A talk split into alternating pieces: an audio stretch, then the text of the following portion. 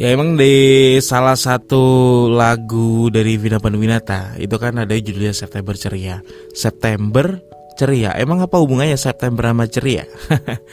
Kalau Aris pernah jelasin bahwasanya September itu selalu identik sama jarang turun hujan. Walhasil kita nggak lagi sedih-sedihan, kita lagi nggak keinget sama yang dulu-dulu kesedihan yang merundung kita. Kalau hujan kan suka kayak gitu ya, inget yang nggak enak gitu kan. Kecuali mie instan. Kalau hujan inget mie instan. Ya itulah kenapa September selalu diidentikan dengan yang namanya September ceria. Aris juga nggak paham ya, emang di bulan lain nggak boleh ceria apa ya? Kenapa September harus ceria? Kenapa Vina Panduwinata bikin lagu September ceria? Nah, kalau kita kulik ya, sebenarnya lagu September ceria ini adalah salah satu lagu bikinan yang dibawain sama Vina Panduwinata. Pencipta lagunya adalah James F. Sundah. Nah, di September ceria ternyata punya cerita tersendiri. Kalau di lagunya ya, alasan lagu yang dinyanyikan Vina Panduwinata ini selalu terngiang, khususnya di kalangan orang-orang yang sedang kasmaran di tahun 90-an. Jadi seluruh dunia katanya merasakan perubahan pada bulan September. Negara yang 4 musim biasanya pada bulan September masuk ke musim gugur gitu ceritanya. Kalau di kita ini mau masuk ke puncak musim kemarau ya di bulan Oktober. Jadi September ke Oktober. Nah, kalau di luar negeri ini adalah masuk ke fase musim gugur. Nah, kemudian ya di bagian selatan musim semi, dan sebagian negara tropis. Nah, ini seharusnya masuk musim hujan. Harusnya kayak gitu, tapi nggak tahu kita malah mau ke puncak musim kemarau ya, aneh. Jadi sebenarnya kalau dikaitkan antara penciptaan lagu September Ceria di masa lalu dengan yang di tahun 2020, ini kayaknya kurang tepat. Jadi September udah nggak seceria itu lagi. Kalau harus bilang tadi kan hubungannya, oh ini kemarau, yang kemarin hujan inget sama masa lalu. Berarti kalau gitu sekarang lebih ceria dong karena nggak inget sama masa lalu atau kesedihan di masa lalu. Tapi ternyata di beberapa negara tropis seharusnya ya, ini di tahun 90-an, bulan September ini malah masuk musim hujan gitu. Orang lebih seneng, lebih ceria ketika musim hujan datang. Nah, ini jangan-jangan gara-gara anak-anak senja nih. Anak-anak senja yang selalu mengidentikan hujan sama kesedihan. Jadinya sekarang, aduh, dibikin kemarau deh. Nah, produser album September Ceria itu sendiri namanya Harjo. Ini mengatakan jika lagu-lagu itu akan dibawakan musisi muda bertalenta, itu cocok banget katanya gitu. Cuman ya gak tahu lagi sih, lagunya itu emang enak banget buat didengerin dan masih enak dengerin sampai sekarang gitu kan. Nah, alasan kenapa September disebut ceria.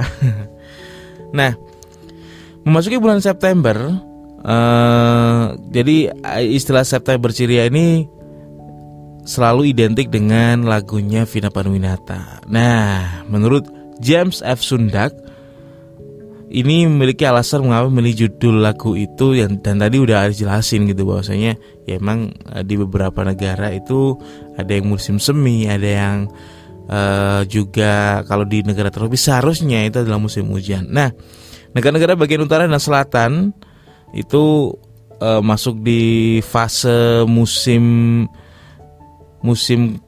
yang nggak enak sebenarnya, musim gugur gitu. Tapi nggak tahu juga sih apakah mereka itu ketika musim gugur itu malah ditungguin sebenarnya atau mereka nungguin musim semi gitu. Karena bagi mereka fase musim itu berarti ada liburan soalnya. Iya, jadi ada, kalau di luar negeri ya yang 4 musim ya, ada liburan musim semi, ada liburan musim dingin, ada liburan musim gugur, ada gitu. Liburan musim panas juga ada. Jadi semua fase musim itu ada liburan. Coba di Indonesia aja yang nggak ada liburan musim penghujan, sama liburan musim kemarau. Aneh kali ya, liburan musim penghujan, liburan musim kemarau.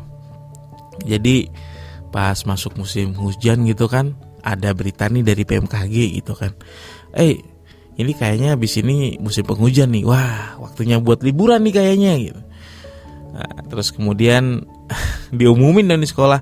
Jadi besok anak-anak, karena besok hujan, jadi besok kita libur. Seneng banget anak-anak ya. Atau kalau gitu, kalau mau masuk musim kemarau juga gitu, sama gitu. Tapi kalau di negara-negara tropis kayak di Indonesia, ini kayaknya nggak ada deh liburan-liburan kayak gitu. Di luar negeri kenapa ada liburan semacam itu? Kalau ada setelah sebenarnya adanya musim liburan musim hujan, musim dingin, liburan musim gugur, liburan musim semi, kayak gitu, liburan musim panas.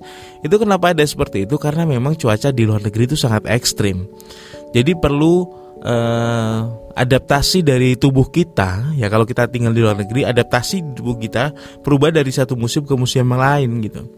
Jadi kita butuh penyesuaian diri. Kalau nggak gitu nanti malah tubuh ini jadi drop. Karena itu kenapa anak-anak diliburin, kenapa yang kerja juga pada diliburin, itu salah satunya. Jadi kalau misalkan mereka udah siap nih, nanti sekolahnya udah mulai masuk lagi, terus kemudian kerjaannya juga udah mulai masuk lagi gitu. Karena kejembagat kalau udah perubahan musim kayak gitu ya, dari semi ke gugur ya, itu panas banget. Terus nanti musim panas juga sama. Jadi tiba-tiba jadi musim dingin. Jadi kalau misalkan gelas nih ya, tubuh itu gelas, ini letak semua. Kalau misalkan nggak ada liburannya gitu kali ya. Kalau di Indonesia sih, jadi kemarau ke musim penghujan, orangnya masih ya nyantai-nyantai aja sih orang kita ya. Bahkan nih kebanyakan kalau orang luar negeri ya, kalau pas musim dingin itu kalau keluar pasti mereka nggak ninggal namanya payung. Mereka mau kemana-mana bawa payung. Di negara kita ada sih yang bawa payung, tapi rata-rata orang kita itu nggak terlalu peduli dengan hal itu gitu. Jadi ya udahlah hujan-hujan aja. Tubuh kita tuh lebih kuat, tahu nggak sih, daripada negara-negara yang punya 4 musim di luar sana. Karena kita udah terlatih gitu mungkin ya, orang Indonesia tuh udah terlatih, antibodinya tuh udah luar biasa. Jadi ya ketika perubahan musim penghujan ke musim kemarau, oh panas ya, udah panas aja. Malah bikin layang-layang loh kita itu. Malah layangan anak-anak sekarang. Kayak semua bikin layangan soangan ya. Kalau kemarin itu pada gilasan semua, nah kalau sekarang itu pada bikin layangan soangan. Itu loh hebatnya Indonesia. Jadi kalau di luar negeri, orang perubahan musim, mereka semua tinggal di rumah dan gak kemana-mana, karena harus mengadaptasikan tubuh mereka dengan perubahan musim atau cuaca pada waktu itu. Kalau orang Indonesia enggak, ada musim hujan nih, hujan nih, keluar rumah, hujan-hujan. Musim kemarau ya, tapi anginnya kenceng, bikin layangan. Luar biasa orang-orang kita ya.